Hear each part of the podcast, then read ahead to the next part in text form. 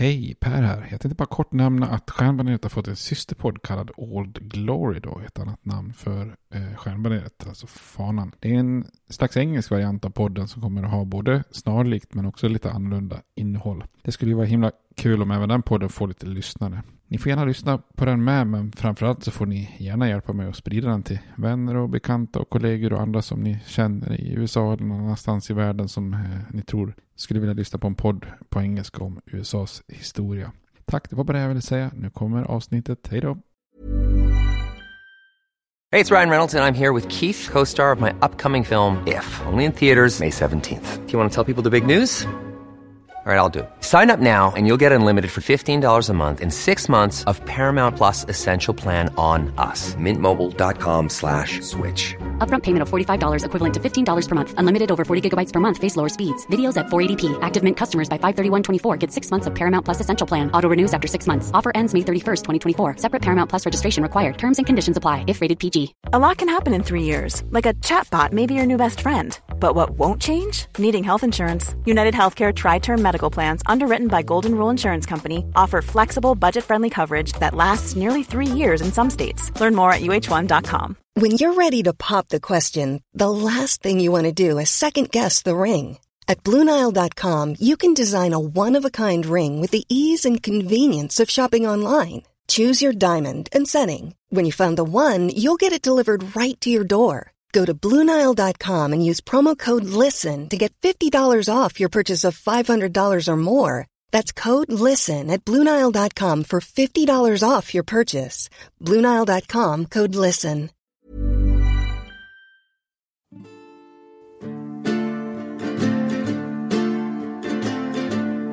We hold these truths to be self-evident, that all men are created equal, that they are endowed by their Creator with certain unalienable rights, that among these are life, liberty, and the pursuit of happiness.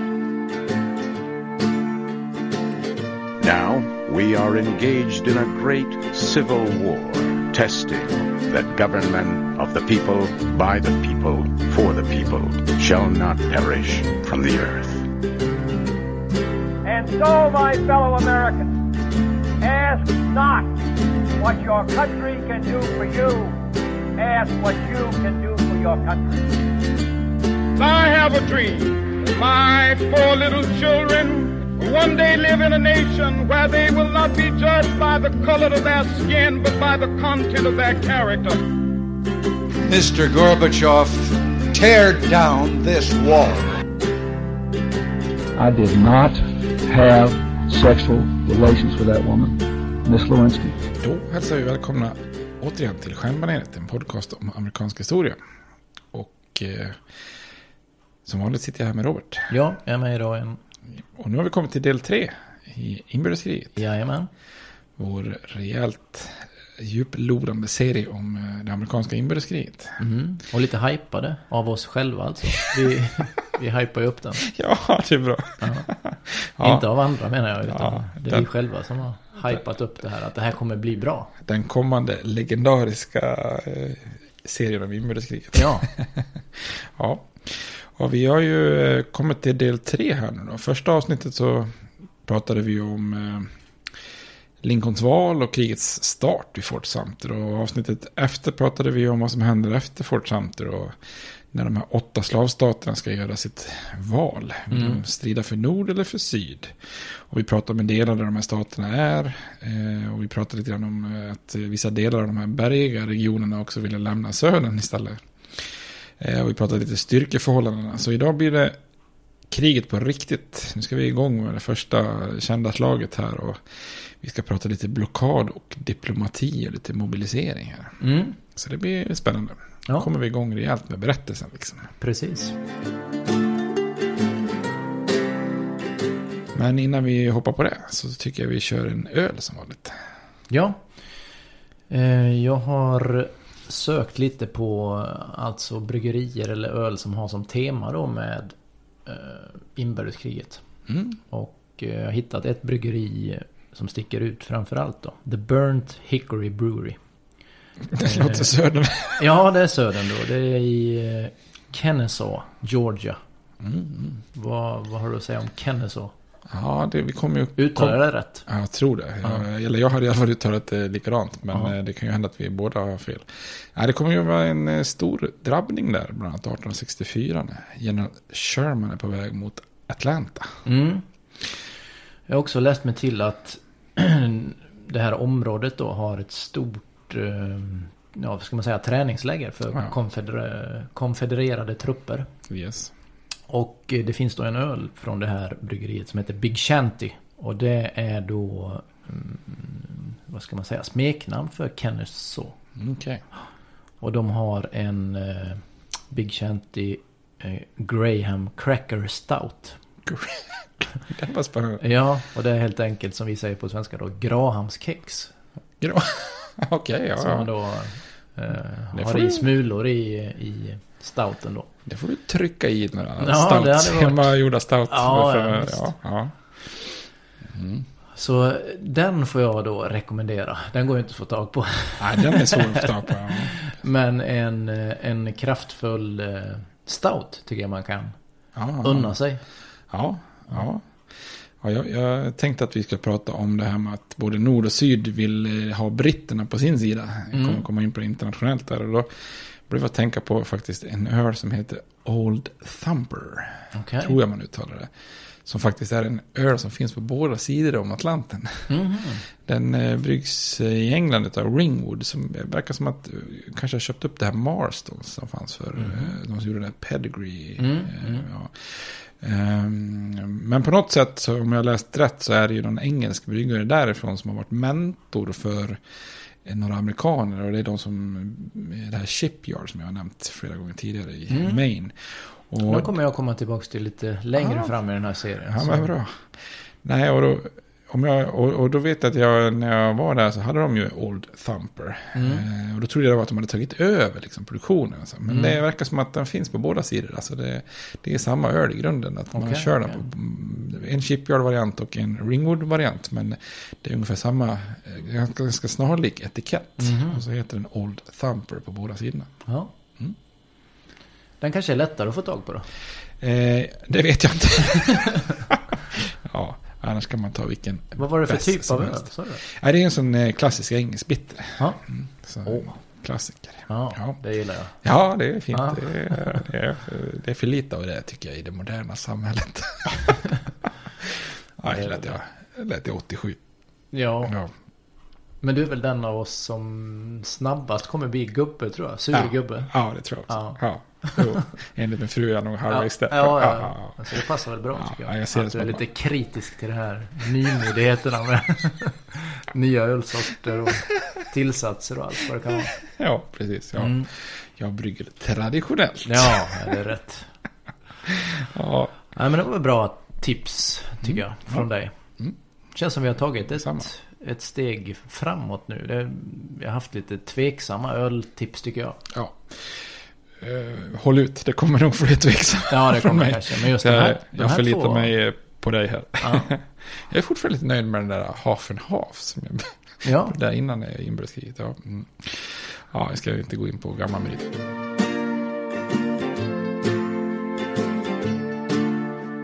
nej. Kör nu avsnittet här. Yes, men om vi börjar lite med mobilisering då. USA är lite känt för att man nästan aldrig har rustat upp eller är förberedda för sina krig. Alla krig kommer som en liten överraskning och i och med att man har det här systemet, i alla fall tidigt, att man kör mycket milistrupper istället för reguljär armé så, så har man ju oftast någon slags minimal armé där man har förlitat sig på att man eh, styr sin egen kontinent så att säga och inte behöver ha så mycket trupper. Så att eh, inbördeskriget är egentligen ingen, eh, ingen eh, vad heter det, vad heter det, inget undantag Nej. från det. Utan eh, och det är många som tror till och med efter Fort Sumter, skotten där, att eh, ja, men det här kommer att lösa sig på något sätt. Eh, Det kommer inte bli något större krig. Eller det kommer åtminstone bli kort i så fall med någon avgörande drabbning och så vidare. Så, så den här federala armén då, som Lincoln förfogar över, alltså den riktiga armén, då, den är 16 000 man, men den är ju spridd över jättestora områden då. En, eh, en tredjedel av den säger ju också upp sig för att strida för, för södern då. Och många av trupperna befinner sig typ i Kalifornien och västerut liksom. Så på sätt och vis kan man ju säga att båda sidor nästan börjar från scratch för att organisera och ut, utrusta sina stora arméer då. Och det blir ju ganska kaotiskt där i, till en början då. Och konfederationen hade ju kanske till och med lite av ett försprång kan man säga för att eh, de hade ju i takt med att varje delstat lämnade unionen så såg man ju oftast över sitt försvar och sina milistrupper och, och så vidare där. Så att eh, efter Fort Sumter så är det ju mängder med pojkar i södern som, som tar värvning och hoppas på att det ska bli ett kort och ärofyllt krig här då. Så redan den 6 mars eh, 1861 så hade den konfedererade kongressen auktoriserat en armé på 100 000 man som skulle tjänstgöra sex månader. Det är lite talande för hur lång tid man tror att kriget kommer att ta. Mm. Medan nordstaterna de eh, börjar ju mobilisera lite efter södern där då. Eh, och eh, man har ju mer resurser där. Man har ju tre, tre och en halv gånger så många vita män att rekrytera där då. Men det är också svårt. Man får ju, man får ju räkna in att flera av de här gränsstaterna tar värvning söderut. Och eh, västkuststaterna, alltså Kalifornien och Oregon. De här, de, de är, det är svårt kanske att, att, få folk att resa därifrån. Så att man kan säga att det befolkningsmässiga övertaget kanske snarare är två och en halv gånger så många än tre gånger här. Eh, och Lincoln förstår ju ganska snabbt att de här första 75 000 miliserna som man kallar in för tre månader, att det är på tok för lite både tids och antalsmässigt. Då. Eh, så han sammankallar, presidenten kan ju sammankalla kongressen för en så kallad special session, alltså att en specialsittning, att man kallar in kongressen tidigare än, eh, tidigare än vad man den borde, skulle göra normalt för att mm. få igenom förslag. Och han är smart, han kallar in kongressen till den 4 juli, eh, nationaldagen där. Och inom ganska kort där så ger, ger kongressen Lincoln klartecken att värva upp, uppemot en miljon man då för tre års tjänstgöring. Då. Eh, så redan i juli så har man i norr mobiliserat ungefär 310 000 man där. Och man kan säga att inbördeskriget utkämpas ju främst av frivilligsoldater. Alltså många flockar sig till fanorna på båda sidor i början då. Det är ivriga att få strida där. Och, eh, ja, ibland kanske det också är snarare ett grupptryck och alltså ett prestige på hemmaplan. Att tar man inte värvningen så anses man vara en fegis. Liksom. Så att, mm. det, det, är ju ett ganska stort tryck där då. Och eftersom de här det är alltid delstaterna i, på den här tiden är ju delstaterna typ allt i USA nästan. Och då, det är ju delstaterna som organiserar trupper. Så att eh, basen då i arméerna, regementena, de kommer ju från delstaterna. Och det innebär att de, och de numreras, så kallas de oftast för så här First Minnesota, Second Virginia, 54th Massachusetts och så vidare. Eh, och upp till en viss rank så väljer man sina egna befäl då i bästa demokratiska andan då. Varför sa du just 54th? Det kommer jag komma till sen i ett avsnitt längre fram. Ja, det, var bara, det dök upp i och med att det är ett känt. Ja, känt jag tänkte om du bara av en slump sa en siffra. Och så var det, och så just Massachusetts. Ja, nej. nej. det är tre, tre hyfsat berömda regementen. Ja, bra. Ja, bra.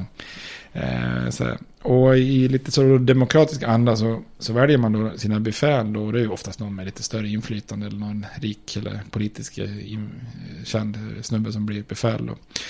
Och i många fall så har man faktiskt med sig privata vapen och hästar. Speciellt i södern eh, så tar man med sig privata saker in då. Eh, och med tiden så kommer ju nordstaterna att klä i, eh, i flottans och den federala arméns mörkblå rockar och ljusblå byxor. Medan man då i södern väljer kadettgrå som det heter som, som miliser ofta haft, haft innan kriget. Då. Men det är ju med tiden. I början av kriget så då har man alla tänkbara uniformer i olika färger. och eh, Eftersom en del kom från milistrupper i norr så var man ju gråklädd. Och eftersom vissa kom från den ordinarie armén i södern så var man blåklädda. Och så finns det en massa grejer, olika varianter och färgglada alternativ där mitt emellan då.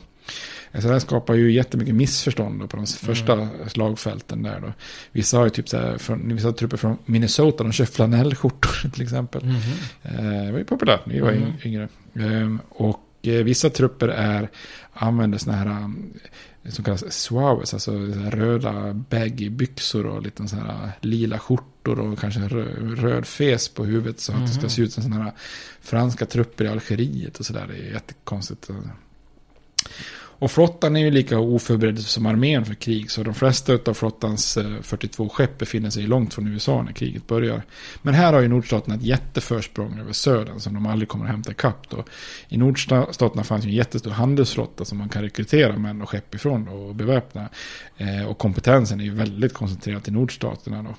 Eh, i, I södern har man ju liksom ja, de har ju bara anlitat skeppare. Liksom. Det finns ingen tradition av skepp och skeppbyggning och skeppstyrning där. Liksom. Ehm, och även om man i norr inte liksom var förberedd på krig längs eh, floder och hav så har man ju då en oändligt större, bättre situation där då.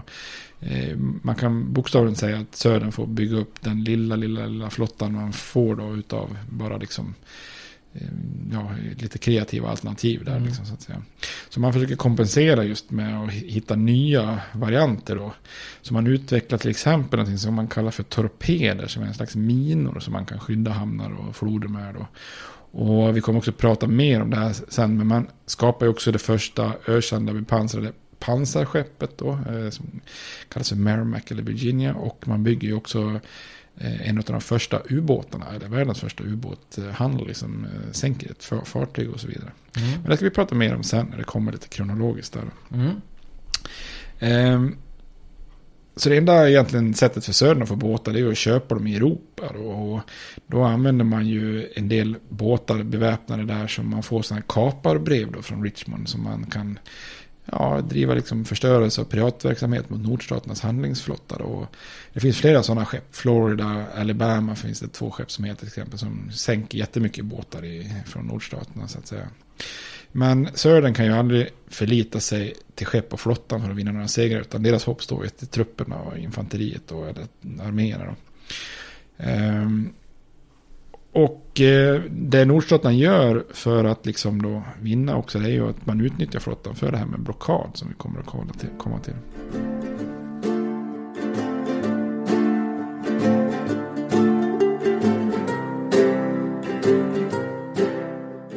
Så om man tittar lite grann på, tänkte jag, hur man lägger upp de militära strategierna där mm. i början av kriget. Och så i södern så är man ju väldigt kaxiga då, för man, man förespråkar ju en snabb offensiv för att snabbt avgöra kriget då. Eh, Medan Jefferson Davis, eller många förespråkar det, men Jefferson Davis han kanske tar den lite mer logiska strategin att vi får ju ligga lite grann på försvar då. Ja, jag tänkte det var det de var, var deras grej och krigsmål, att låt oss vara. Ja, Kom precis. inte hit. Så Davis hade ju lite smart där. Han förstod ju att nej, men vi lägger oss såklart på defensiven här. Och och så vidare. Och i, i början så sprider man ut trupperna väldigt mycket. Det är mycket så här, du vet, eh, man kivas. Olika delstater vill ju ha så mm. mycket trupper som möjligt och sådär. Eh, men sen kommer man att ändra den här strategin.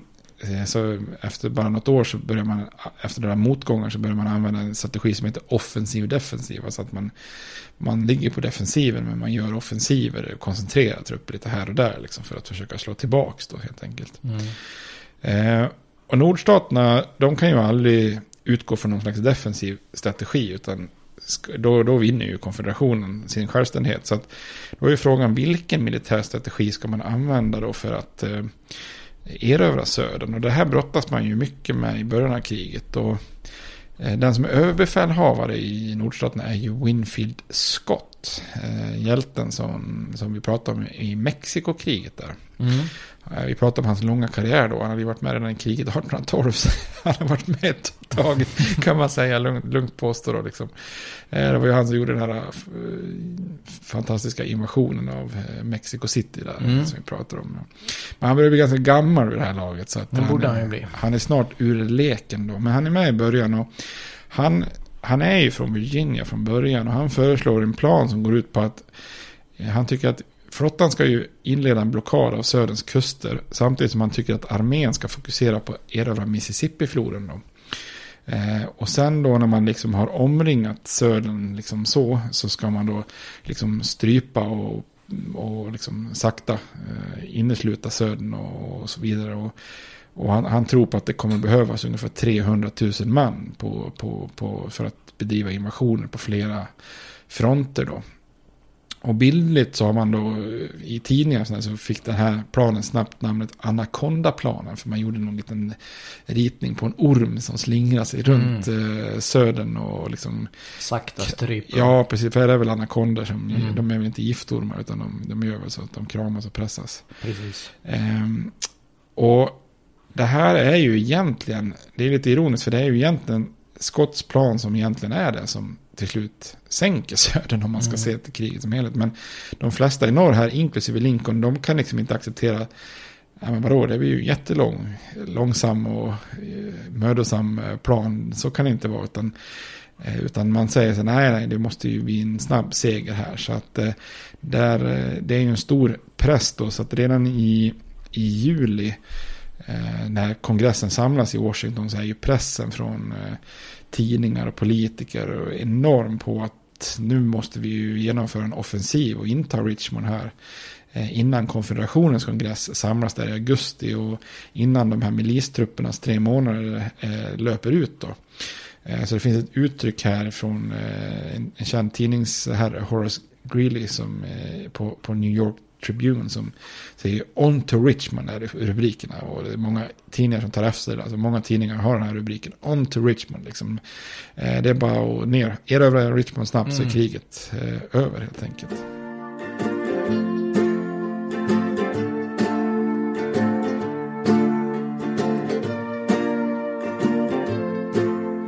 Så nu blir det attack mot Richmond då, huvudstaden. Yes, nu blir det... Konfederationens huvudstad Richmond. Yes, On to Richmond blir det helt enkelt då. Var det Richmond vi pratade om förut när vi tog det där eh, eh, Väsenbryggeri? Visst Ja, det precis. Ja, det var låg i Richmond. Ja, Ja, de hade ju jäkligt mycket olika bryggerier i Richmond. Jag skulle vilja besöka någon gång. Ja. Hade du varit där eller? Ja, precis. Jag eh, tror inte jag var vid någon, något bryggeri där faktiskt. Nej. Eller bryggeripub. Men eh, däremot var jag i den gamla, det finns bevarat, det gamla så att säga konfedererade vita huset. Mhm. kan man gå in och titta och ta en guidad tur på. Okej. Så, så. Sen är det ju extremt mycket slagfält bevarade runt omkring Richmond. Det är mycket av kriget som utspelar sig där. Ja. Ja, är man i de delen av Virginia så är det ju jättemycket slagfält bevarat. Så Ja, det förstår ja, det är rätt kul att ströva runt på faktiskt. Mm. kan man tipsa om.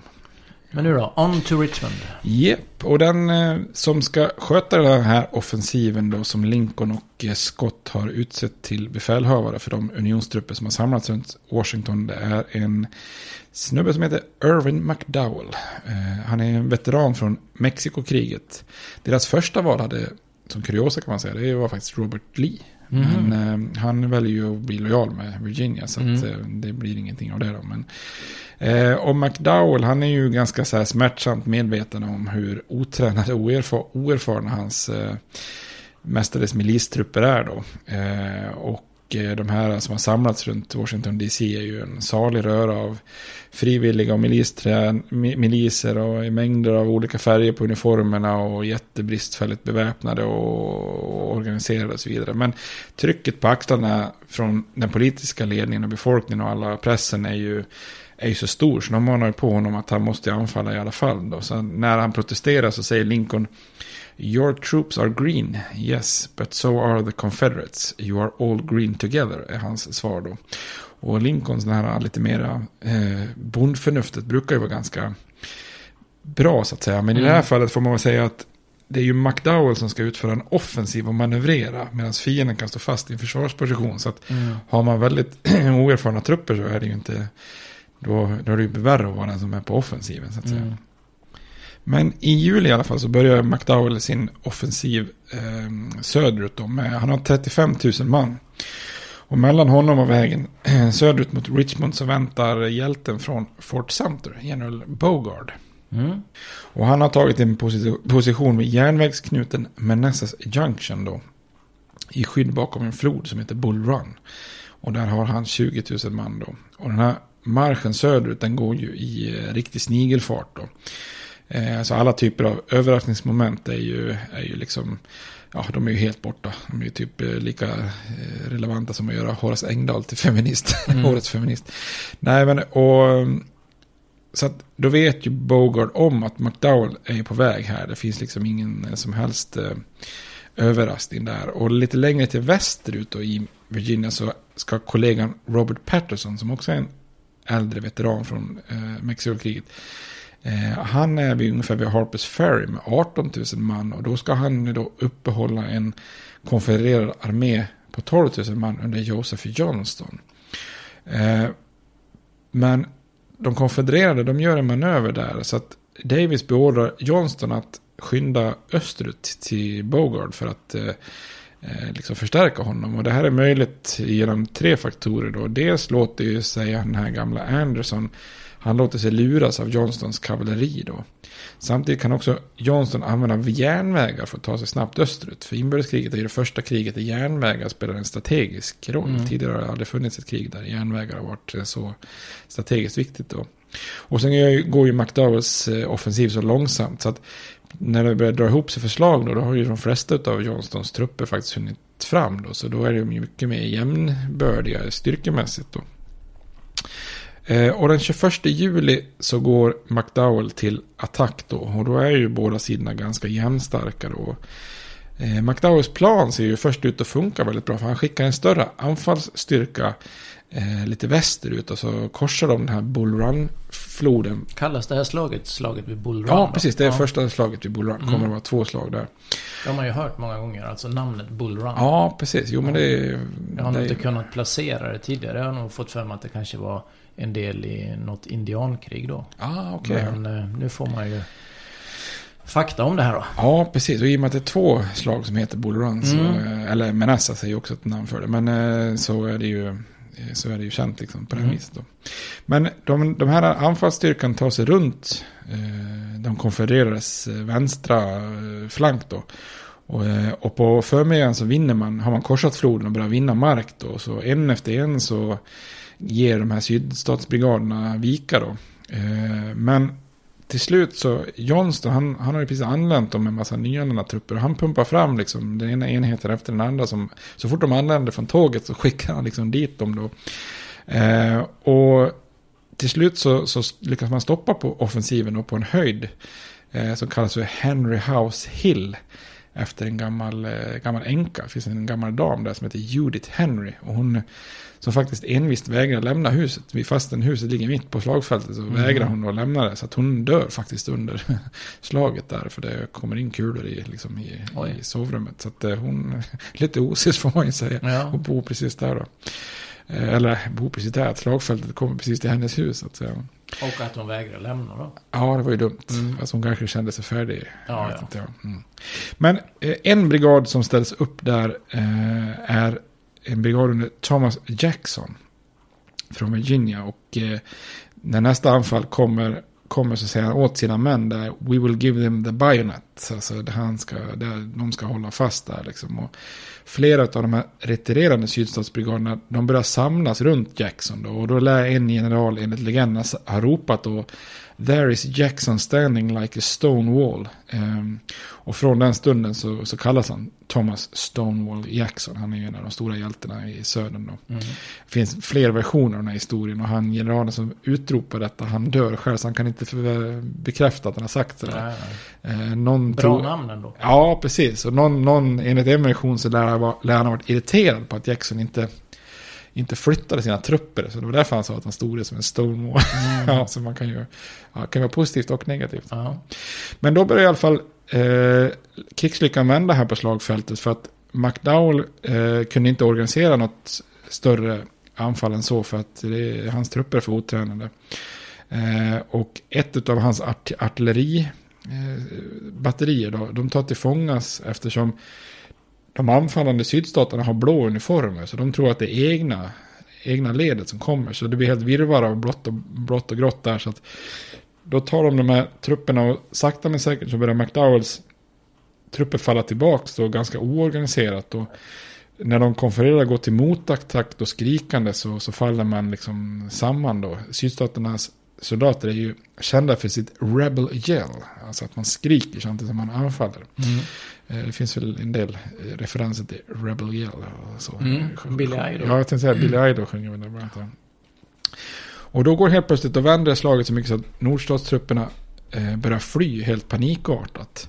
Och det är ett problem då, därför att det är mängder av civila kongressledamöter med familjer och sånt. Och de har gett sig ut med häst och vagn och är lite naivt trott att man ska kunna beskåda den här segern liksom ungefär som på en picknick. Eh, så deras ekipage börjar ju bidra till kaos här och blockera broar och liksom lite kaos mitt under den här reträtten då. Eh, det här skiljer sig ju i den här serien Nord och Syd vet jag på ett väldigt bra sätt. När de försöker eh, när de civila där får fly hals över huvud tillbaks mot eh, Washington. Då. Och många, många av dem springer ända, ända tills de når Washington. Då. Så vägen tillbaks till Washington går säkert tio gånger så snabbt som vägen till mm. Manassas kan man säga. Då. Men de här konfedererade eh, trupperna de kommer ju också snart av sig Alltså enligt Johnston då så är de konfererade trupperna mer oorganiserade av segern än vad fienden är av förlusterna. Så när Jefferson Davis själv anlände till slagfältet, för han är ju sån militär ute i fingerspetsarna, så när han förstår att det blir ett slag, då har han specialchartrat ett tåg och tar sig norrut från Richmond för att titta på det här. Så rider han sista biten och först tror han ju att det blir en förlust för han möter ju en massa flyende sydstatssoldater. Mm. Så att, eh, men sen så kommer han fram och inser att nej vi har gjort en förlust här då. Ja, en vinst. Ja, en, en vinst, ja, bra. Mm. Eh, och sen senare så uppstår det en väldigt stor kontrovers där mellan honom och de här generalerna huruvida man hade kunnat förfölja och mm. vunnit en avgörande seger där i Washington liksom efter slaget då. Eh, men det var då slaget vid Bull Run, eller slaget vid Manassas som det också kallas. Det här är lite förvirrande, men södern de döper nästan alltid ett slagfält utifrån det närmsta vattendraget. Eh, och nordstaterna efter olika orter. Eller säger jag fel va? Nej, det är nog tvärtom. Ja. Sydstaterna döper efter orter och mm. eh, nord, eh, nordstaterna efter någon form av geografisk punkt. Oftast en flod eller någonting sånt där. Mm.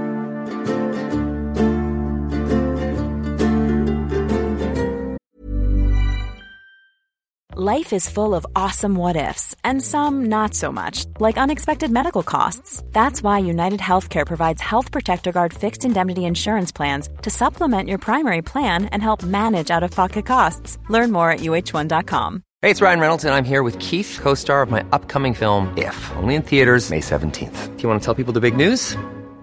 All right, I'll do. Sign up now and you'll get unlimited for $15 a month in six months of Paramount Plus Essential Plan on us. Mintmobile.com slash switch. Upfront payment of $45 equivalent to $15 per month. Unlimited over 40 gigabytes per month. Face lower speeds. Videos at 480p. Active Mint customers by 531.24 get six months of Paramount Plus Essential Plan. Auto renews after six months. Offer ends May 31st, 2024. Separate Paramount Plus registration required. Terms and conditions apply if rated PG.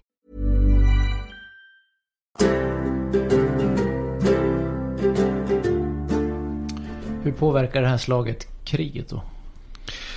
Eh, ja, man kan säga att... Nu blir väl eh, konfederationen måste ju vara väldigt nöjda här. Yep. Eh, första vinst liksom. Verkligen, verkligen. Och tvärtom eh, i unionen att oj, det här, det här kan gå illa hörni. Verkligen. Eh, det är exakt så det kommer att bli såklart. Eh, det här, dels chockas ju nationen av slaget för att de konfedererade hade förlorat 1800 man i döda och skadade och eh, unionen hade förlorat 1600 man i döda och skadade. Eh, och det är klart det är ett tecken på att man nära vunnit eftersom eh, eh, det var fler skador i, i sydstaterna. Men nordstaterna har också förlorat 1300 man till fångatagna. Och jämför man med många av de här kommande slagen så är ju Bull Run en eh, ganska liten drabbning. Liksom så. Men 1861 så är det ju verkligen en chock då, för båda sidor var för sig har ju förlorat lika mycket män som under de allra blodigaste slagen under Mexikokriget eller 1812-kriget där. Så. Men det har ju också väldigt eh, långtgående psykologiska effekter både i norr och söder. För de flesta av krigen i Europa på den här tiden har ju oftast avgjorts av något eh, liksom, kort avgörande slag. Liksom. Eh, alltså Napoleon kunde vinna något stort slag, typ slag vid Austerlitz. Och så hade man besegrat två fiender. Liksom, mm. Men Eh, Eh, och många i södern tror ju först att nu har vi vunnit vår självständighet här. Eh, och många i norr tror ju att nej men fasen nu har vi förlorat kriget då. Eh, och i norr så löd ju rubrikerna Black Monday då eftersom det skedde en måndag då. Och det finns vissa som säger att ja men nu måste vi acceptera förlusten och nu får Lincoln avsluta kriget och erkänna en självständig konfederation då. Men det är ju två som håller huvudet kallt här och då är det ju överbefälhavaren Winfield Scott och president Lincoln där. För de står stadigt fast och dagen efter så kallade Lincoln in 500 000 man och tre dagar efter det så kallar han in ytterligare 500 000. Så han med handling visar att nej, kriget är liksom inte slut. Nu, nu ska det fortgå här. Eh, så man kan säga så här, vid Bull Run så brände sig nordstaterna lite grann på elden och det sätter sina, sina, sätter sina spår. Det ska dröja ett helt år innan man är beredd för ytterligare en offensiv mot Richmond då, i öster efter det här. Då. Eh, och då har man liksom det här mentala underläget att man är förlorare och lite rädd för att åka på en ny förlust. Då. I södern var man ju strålande lycklig då. En, en politiker som heter Thomas Cobb, han eh, som också är general i Söderns armé, han skrev att Bull Run var one of the decisive battles of the world och att slaget has secured our independence. Eh, och för dem är det ju bara en bekräftelse på att de är överlägsna på slagfältet. Punkt, mm. punkt liksom. Sånt där. Men den här hybrisen som, som slaget skapar i södern är ju inte bra. hybrisen? Eller hybris. ja, det kanske är en hybris. Ja, en hybrid. Ja. Nej, men den här eh, hybrisen som eh, det skapar i eh, södern så det är ju inte bra på lång sikt. För att det gör ju att de blir ganska kaxiga också.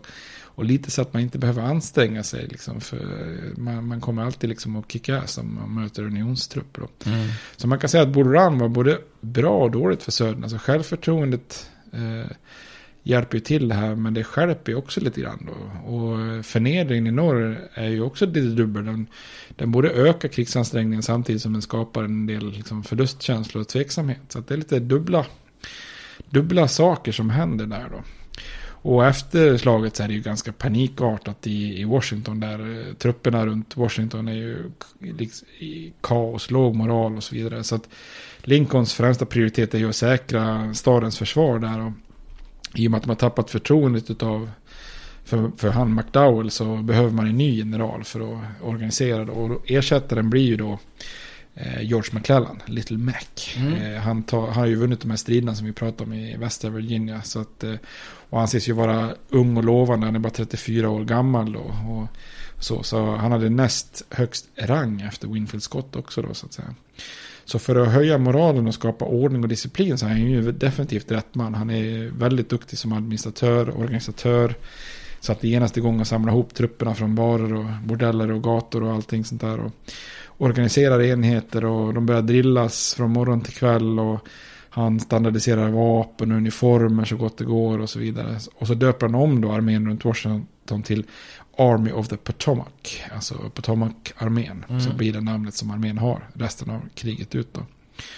Så ganska snart efter slaget så börjar den Potomac-armén likna en ganska väldrillad och disciplinerad skara då.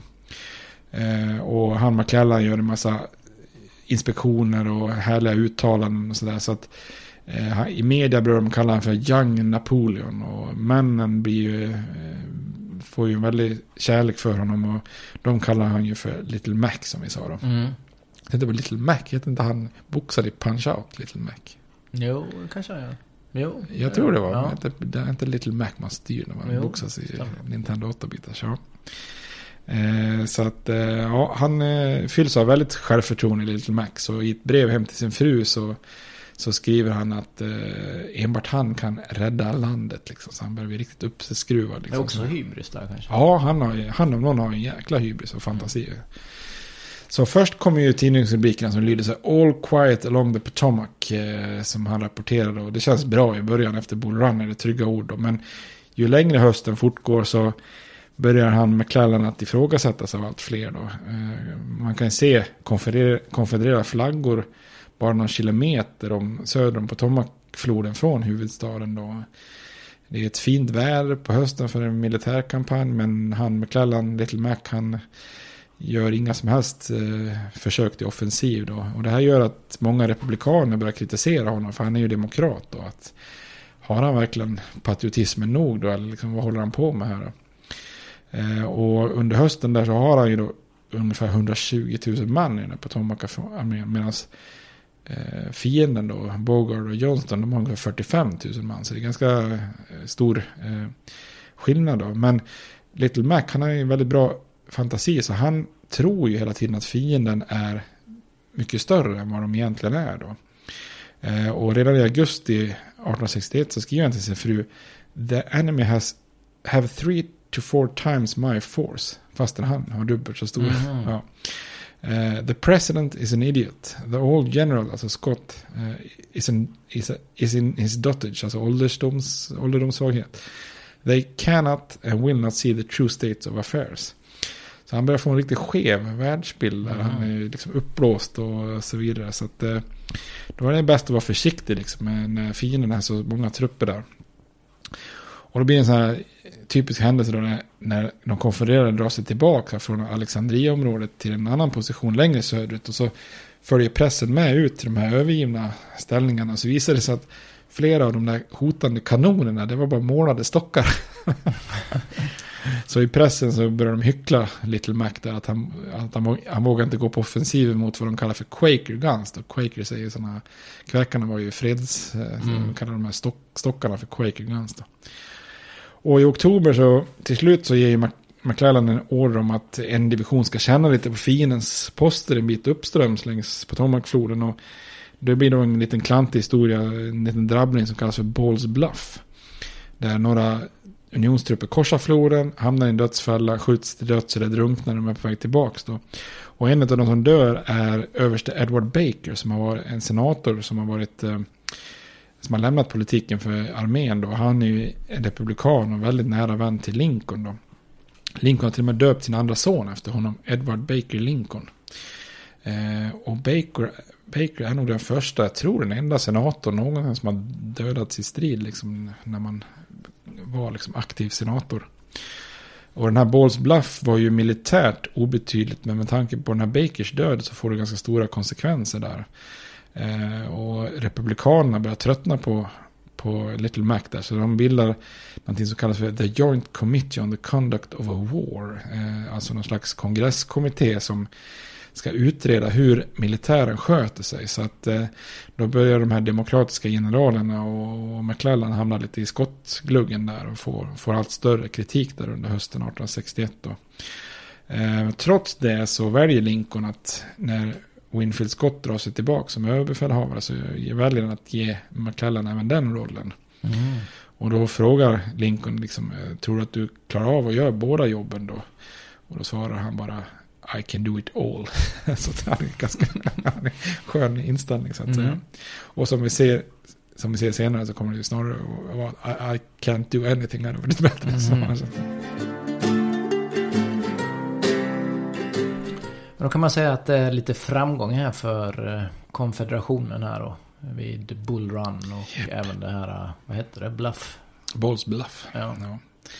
Men hur går det för unionen med eh, Anaconda-planen och blockaden här av hamnarna? Ja, man kan säga att de har börjat lagt ut ormen.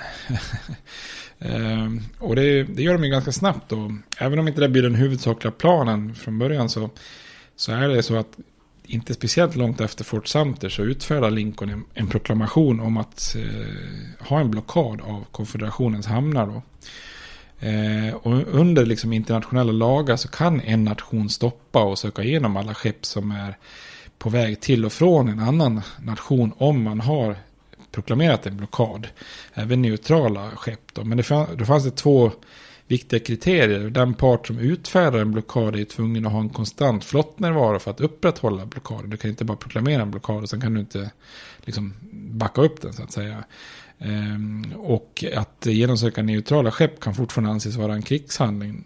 Så den här blockaden är ju väldigt, väldigt känslig om man tittar på utrikespolitiken då, mot eh, Frankrike, men framförallt Storbritannien då, som har världens främsta flotta. Och i början av kriget så är ju nordstaternas flotta alldeles för liten för att trovärdigt, alltså med trovärdighet kunna upprätthålla blockaden. Eh, men med tanke på att konfederationen började liksom på blankt papper så är helt utan flotta så kunde man kanske lite mm, tolka och stretcha lite grann på den här internationella lagen då så att säga. Eh, och blockaden den går ju givetvis ut över brittiska handelsmän och även om regeringen i London inte är jättepositivt inställd till nordstaterna så accepterar man ändå blockaden till en början. Eh, men britternas svar är ju att proklamera sig neutrala i konflikten då, och det upprör lite grann i norr och skapar lite förhoppningar i söder för att i och med det så insinuerar man ju att man såg på konflikten som två suveräna eh, nationer. Eh, Och, och det är ju inte så mycket annat man kunde göra, för det är ju liksom lite problematiskt för Lincoln. Han har ju sagt att de är inte ute ur unionen, det är bara ett in, internt upprör, Mm. uppror. Men då blir det konstigt att utfärda en blockad, för det är ju ungefär som att man hanterar en, en, en annan självständig stat där. Så, att säga. så många i södern börjar ju hoppas då på att Storbritannien ska erkänna konfederationen diplomatiskt och eh, följa upp det då med att eh, stödja dem i, i kriget. Då. Eh, och lite förenklat kan man säga att Storbritannien var ju väldigt splittrade i förhållande till inbördeskriget. Att många inom alltså, låg och medelklassen sympatiserar ju med nordstaterna eftersom de såg kriget som en kamp mot slaveriet och slaveriets spridning. Medan många inom överklassen som satt vid makten, de tenderade till att stödja södern. Då. Dels för att de inte hade någonting emot socialt underlägsna som slavar och så vidare. Och dels för att man började se att USA började växa sig ganska starkt. Så ja, om man tittar med brittiska ögon så hade det inte varit helt fy skam om USA hade splittrats i ett antal eh, nationer som var svagare. Liksom.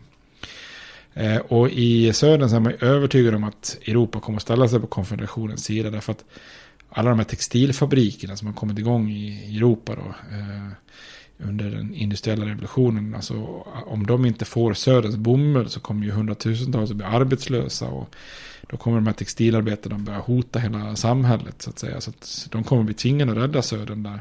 Det var ju det här James Hammond hade sagt i sitt berömda tal 1850. You dare not make war on cotton. No power on earth dares to make war upon it. Cotton is king, sa, sa, jag, sa jag han då. Eh, Men hur mycket man än i London tyckte att det var bra att USA eventuellt kunde splittras och så vidare.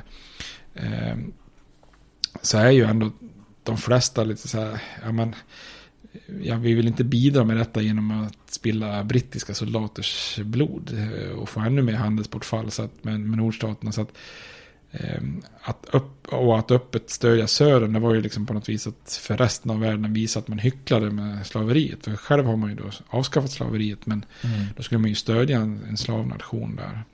Så det är lite, står och väger lite så här, vad- hur, hur ska man göra i Storbritannien? Och till en början så är den här blockaden inte särskilt effektiv och det blir ju liksom en, en pappersprodukt där.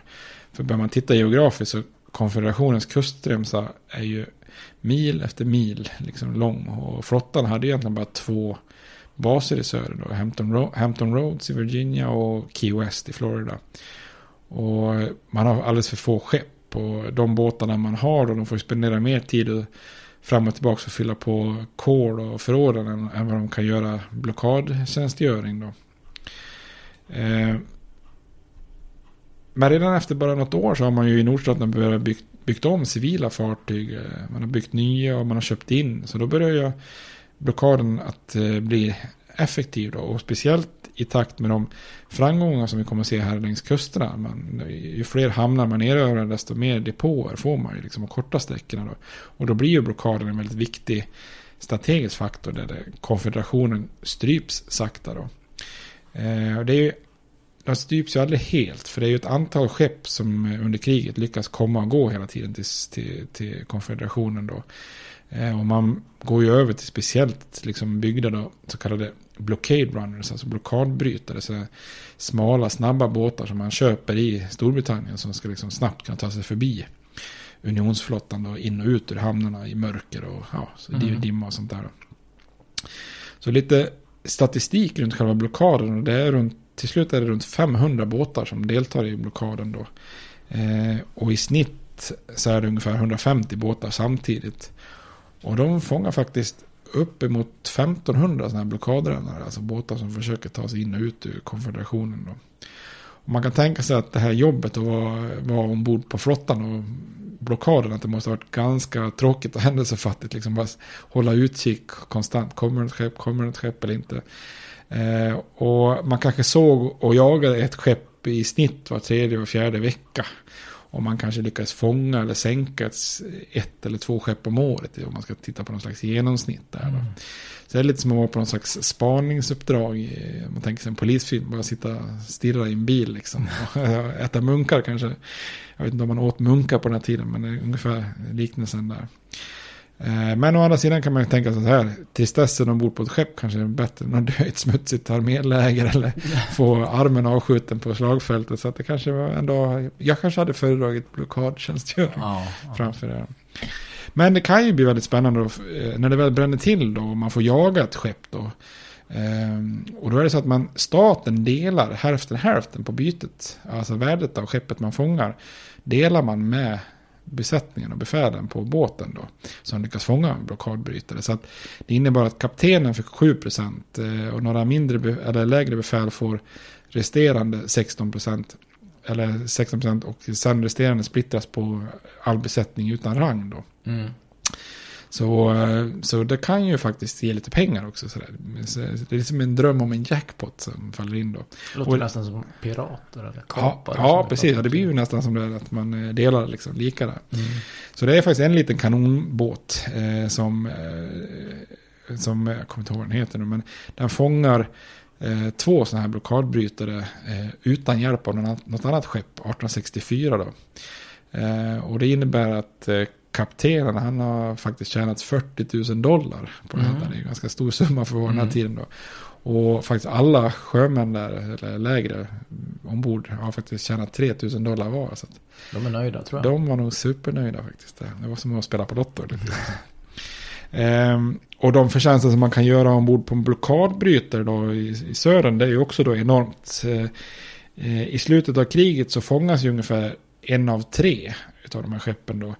Eh, men förtjänsten är så stor så att det räcker. Alltså, det är värt chansen. Alltså, lyckas du med en eller två resor så har du i princip tillbaka investeringen plus så att du går med vinst så att säga. Mm. Så, eh, I och med att bomullspriset och sånt där mångdubblas då så är det ju jättemycket värt att ta ut bomull ur blockaden. Och sen då om man lyckas ta på varor som är hett eftertraktade i södern så vinner man ju mycket när man säljer dem tillbaks i, på södern då. Ehm, och de där styrande i Richmond de inför en regel om att hälften av alla varor måste vara för krigsinsatser. Men det struntar de flesta helt skit i de tar mest med sig lyxvaror då så att säga.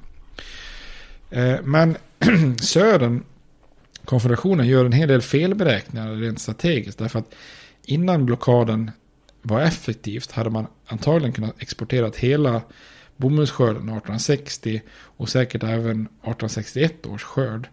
Men eftersom man tänkte att bästa sättet att liksom chocka Storbritannien och Frankrike till att erkänna södern, det var ju att stoppa flödet av bomullen till deras fabriker så att man eh, så därför liksom var, exporterar man i princip ingenting där i början av kriget.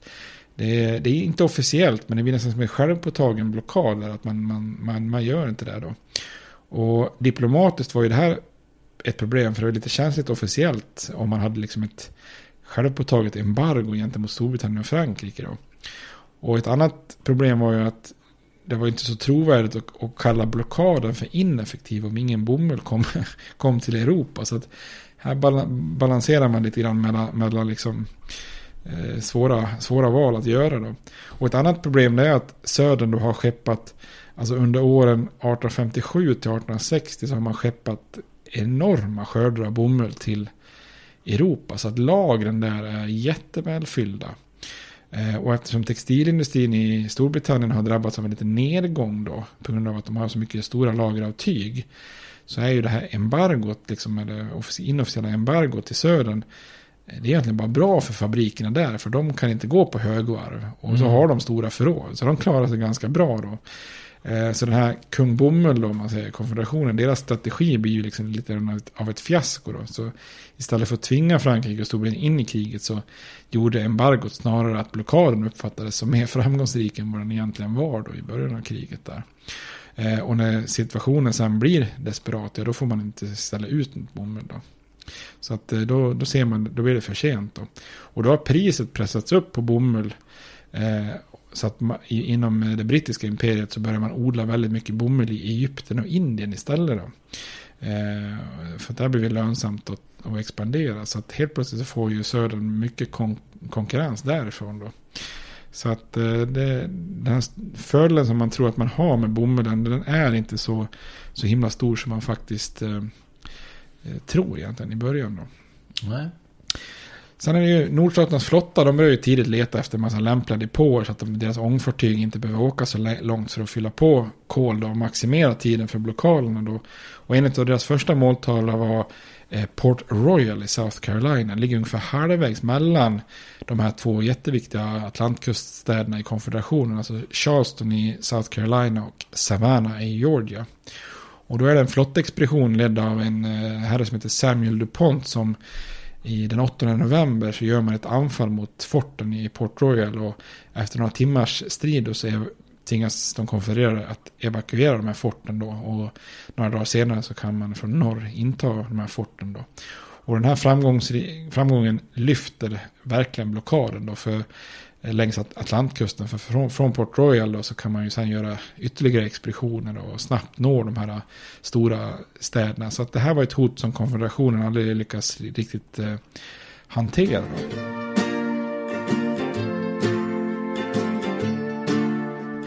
Och dagen efter framgången vid Port Royal eh, så inträffar den så kallade Trent-affären. Som är den största diplomatiska krisen faktiskt under hela kriget för Lincoln.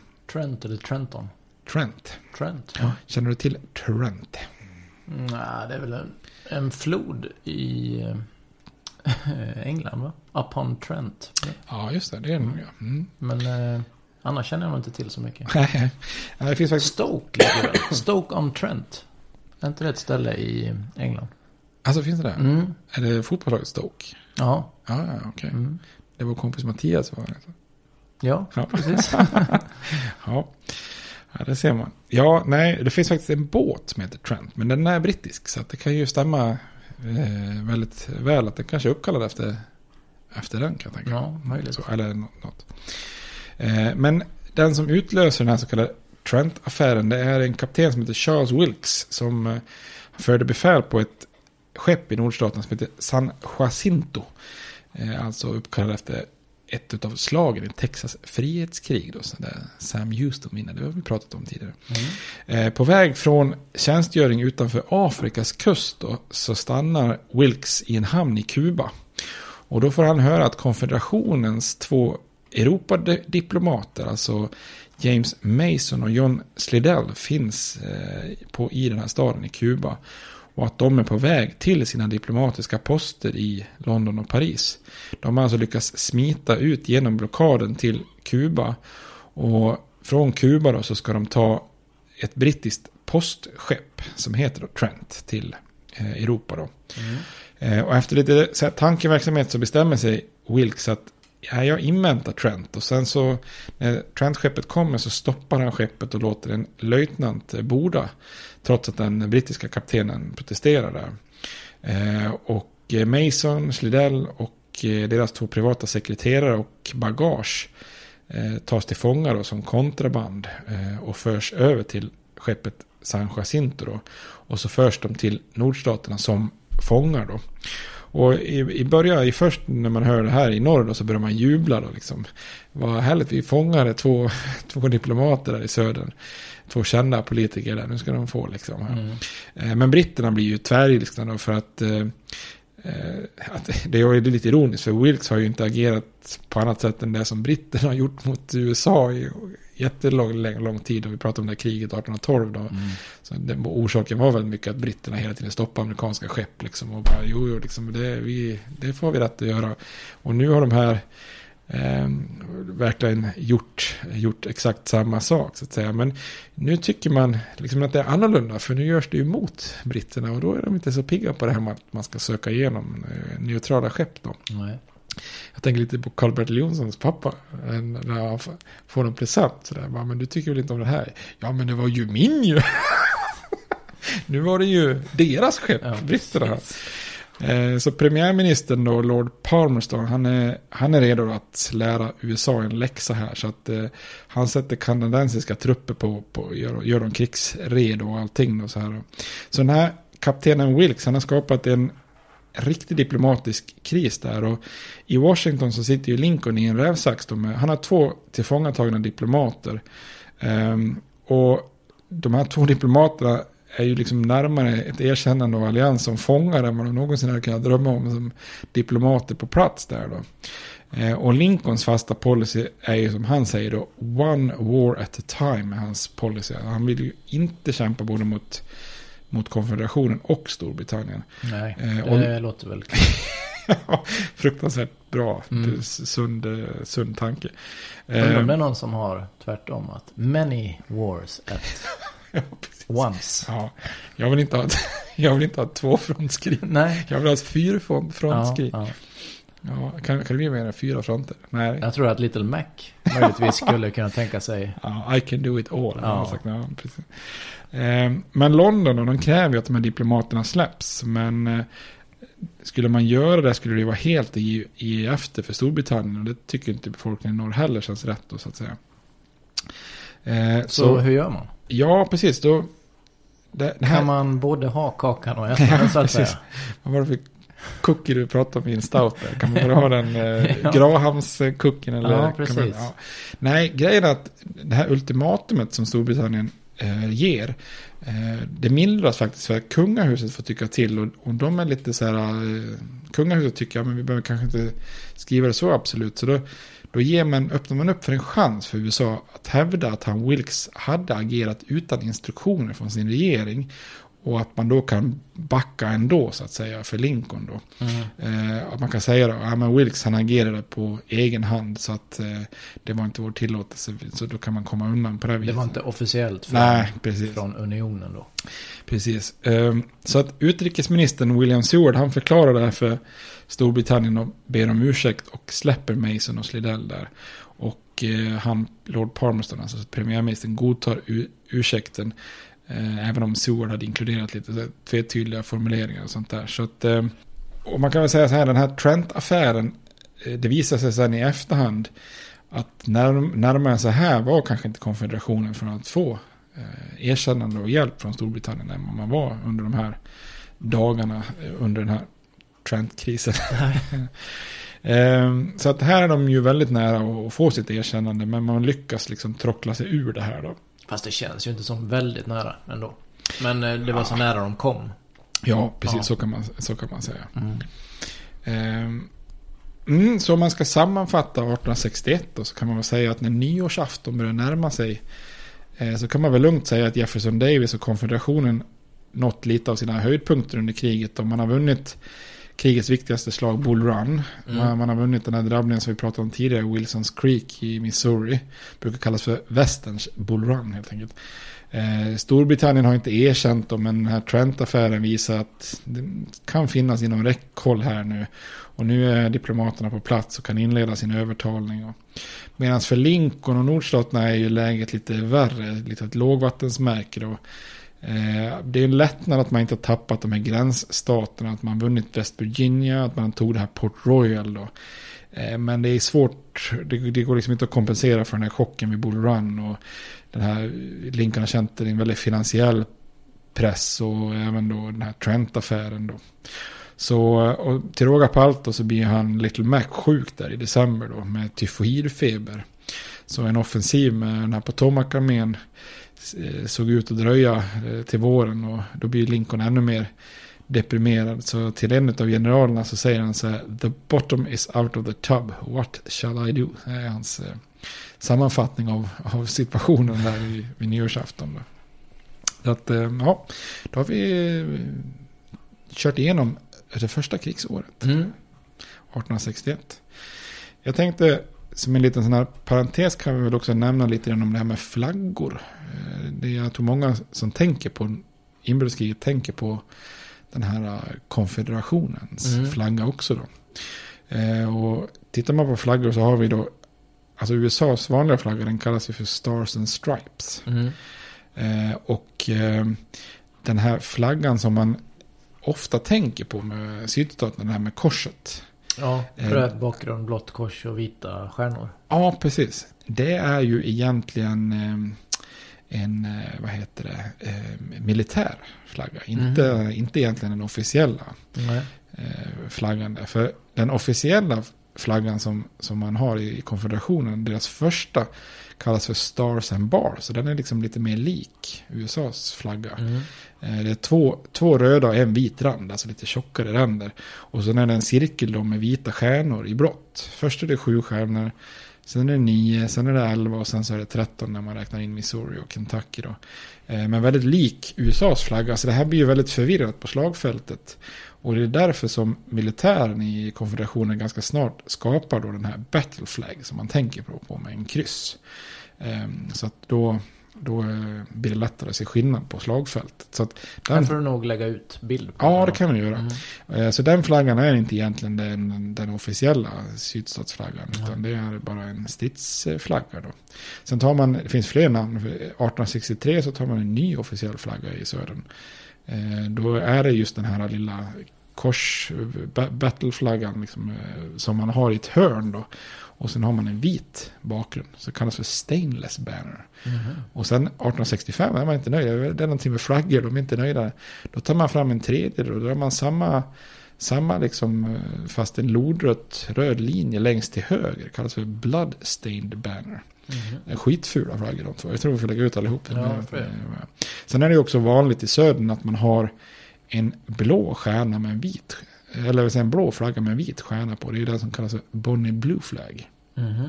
Eh, som ju är väldigt eh, populär. Eh, men det är inte officiell flagga faktiskt. Och det är en flagga som härstammar från West Florida. Som en gång i tiden var spanskt. Ja. Det har vi pratat om förr. Ja.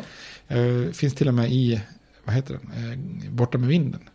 Så är det ju, föds, Aha. föds ju en, Mm. föds ju, han, får de ju, han får en son, han, vad heter han, Rhett Butler heter han. Mm. Och då har ju, eller en dotter kanske det är ja. Eh, med, med väldigt blå ögon. Och då får, får ju namnet Bonnie efter Bonnie Blue Flag tror jag till och med. Mm.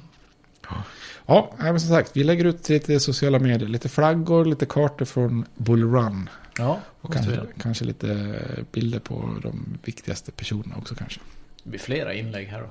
Ja, får bli det. Ja. Får pytsa ut lite inlägg mellan avsnitten. Ja, det tycker jag. Så kanske vi publicerar ett par avsnitt lite snabbare också. sen.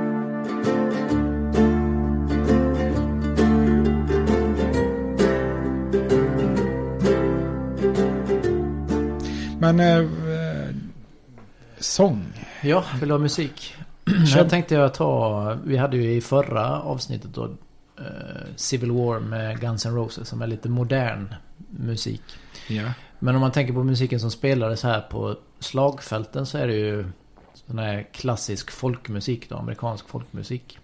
Och där finns det en låt som hängt i då genom åren. Den dök upp tidigare än själva inbördeskriget. Man har väl hittat någonstans bak till 1830-talet kanske. Den heter All Damn Tucker.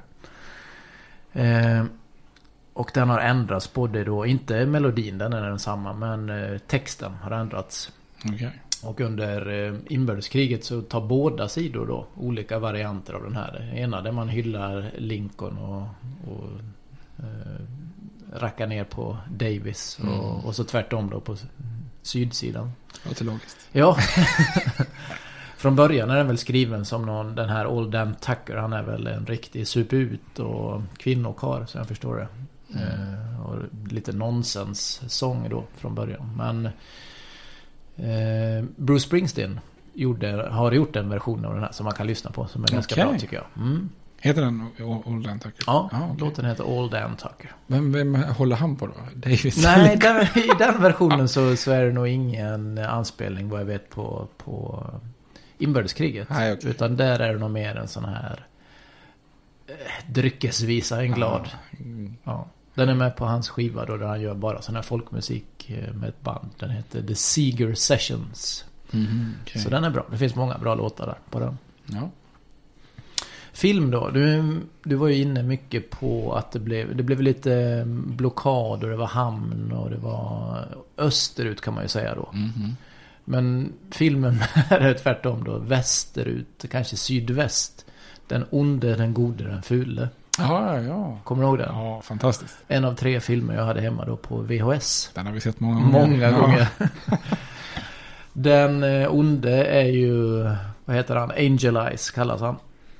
Jaha, är det så? Mm. Mm. Och så är det Clint Eastwood, är den gode då, Blondie. Som Ja. inte är så god egentligen. Men Nej. I, i det här Sen avseendet. någon mexikansk... Uh, Ja, Tuco tror jag han heter. Tuco, ja. Mm. Eh, Något liknande.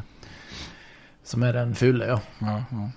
Och vad är det för koppling till eh, inbördeskriget? Kommer Heter det? skatt Eller? Ja, Ja, precis. de- det finns en eh, i sydstatsarmén då, som har koll på en skatt de har begravt eh, i en grav. Eh, och eh, den gode och den fule lyckas ju stöta på den här personen som är dödligt skadad då. Ja, okej. Mm. Och eh, han innan han dör, Carson tror jag han heter, så viskar ju han namnet på graven till eh, Blondie, den Mm. gode. Och eh, därmed så lyckas ju han överleva. Han håller på att dö här ute i öknen av den fule. Ja, ja. Och de tar ju på sig sydstatskläder. Kommer du ihåg den här scenen? Nej, den kommer De jag klär inte ut sig då till sydstatssoldater. Ja, okej. Och sen möter de ju en armé komma, kommandes där.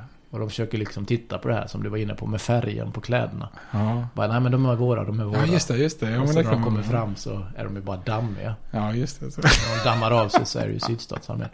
Och då hamnar de i ett fångläger. Och där har ju Angel Eyes, den onde, är ju någon sorts general eller Ah, okej. överste där då. Så det finns ju en känd, eller känd, men tortyrscen då. När de lyckas ska liksom få ur vart finns den här skatten. Jag kommer mest ihåg de här slutscenerna när de står uppställda i en triangel. Och... Ja, hela filmen har ju klassiska, det är ju Sergio Leone Ja. eh, som har gjort den. Han har ju några olika liksom typiska drag. Det är ju det här att det är mycket närbilder på ögon, Ja, svett. svett och händer och inte jättemycket dialog. De första tio minuterna på filmen eh, sägs det inte ett ord till exempel. Men sen Det- pratar de ju lite naturligtvis. Nej, Det är inte så mycket, vad heter han, din favorit? Skådis. Quentin. Ja, Quentin. Ja, Tarantino. skådis, ja. mm. Inte så dialogdrivet. Nej, Eh, precis. Sådana långsamma scener får man inte göra idag. Nej. Nej. Men det här ska väl utspela sig då 62. Som vi är Ja, på okej. väg in i Mm, nu. Just det, just det. Ja. Men platsen är väl inte riktigt specificerad om jag... Jag kommer inte ihåg några platser så. Men det känns ju som det, det är väldigt torrt i alla fall. Mm. Så Ja, jag, vi jag kom- tänker att det är sydväst någonstans. Ja, men det kommer nämna det. Det är en liten, liten kampanj faktiskt där ute bland trupper. Som jag tror den också nämndes i någon sån här bok vi läste, Oskars son, typ med Mm. indianer. Så att, Mm. De tyckte det var konstigt. Först stred amerikanska trupper mot mexikanska i det området. Sen är plötsligt stred amerikanska trupper med andra amerikanska trupper. Ja, precis. Så, mm. Så det är väl där någonstans vi kan placera det geografiskt då. Nu var ju inte inne på det. Men det stämmer ju tidsmässigt ganska Ja, bra här i alla fall. verkligen. Ja, men musiken är också bra. Vad heter han? Marco, Marcone? Vad heter han som gör musiken? Ja, precis. Ja, Maricone. Marcone. Ja, just det. Ja. Ja, cool. Ennio. Eller vad heter han? ja, något sånt tror jag. Mm. Så det var mina två. ja, ja Jag ska hålla det kort. Så, eller, den, blev det den, den är lång va? Eller, den borde man se om egentligen. Den gode Ja, det ska man se om. Jag har för mig den är tre timmar lång eller något. Ja, ja, det kan det vara. Den är ju långsam stora delar, men den är ju, den är ju bra. Ja, ja. Det är ett bra upplägg i övrigt. Du kommer ihåg det att de är ju kumpaner här. Den gode och den onde. Nej, eh, den fule. ja just. Han Han skjuter.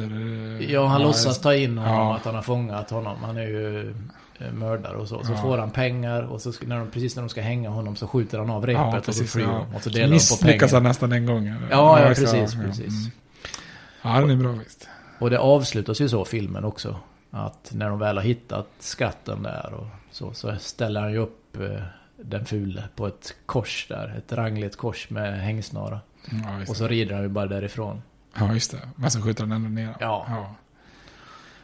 Så, Eller skjuter ner honom. Det lät Nej, man skjuter Ja, av repet precis, då, ja. precis. Så att han överlever. Ja. Ja. Och då ropar han ju något sånt där. Blondie. You dirty son of a... Och så Ja, innan han hinner säga det. Så Bra musiken in. Mm. klassiker. Ja. Bra filmtips. Ja, tack, Ja, tack. ja. Jag är nöjd. Ja, Men Då- det får väl avsluta del tre. ja Ja. det får göra. Tack. Ha det gott. Hej, hej.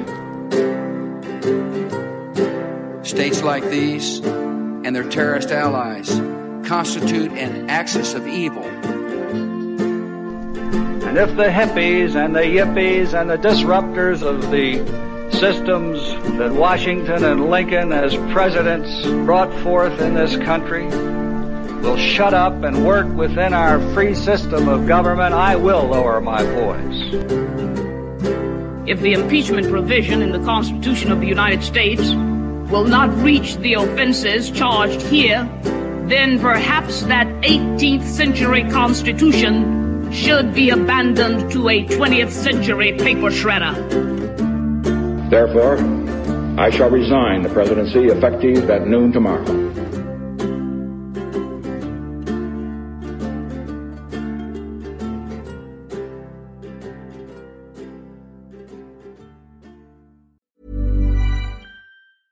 Even when we're on a budget, we still deserve nice things. Quince is a place to scoop up stunning high-end goods for 50 to 80% less than similar brands. They have buttery soft cashmere sweaters starting at $50, luxurious Italian leather bags, and so much more. Plus, Quince only works with factories that use safe, ethical, and responsible manufacturing. Get the high-end goods you'll love without the high price tag with Quince.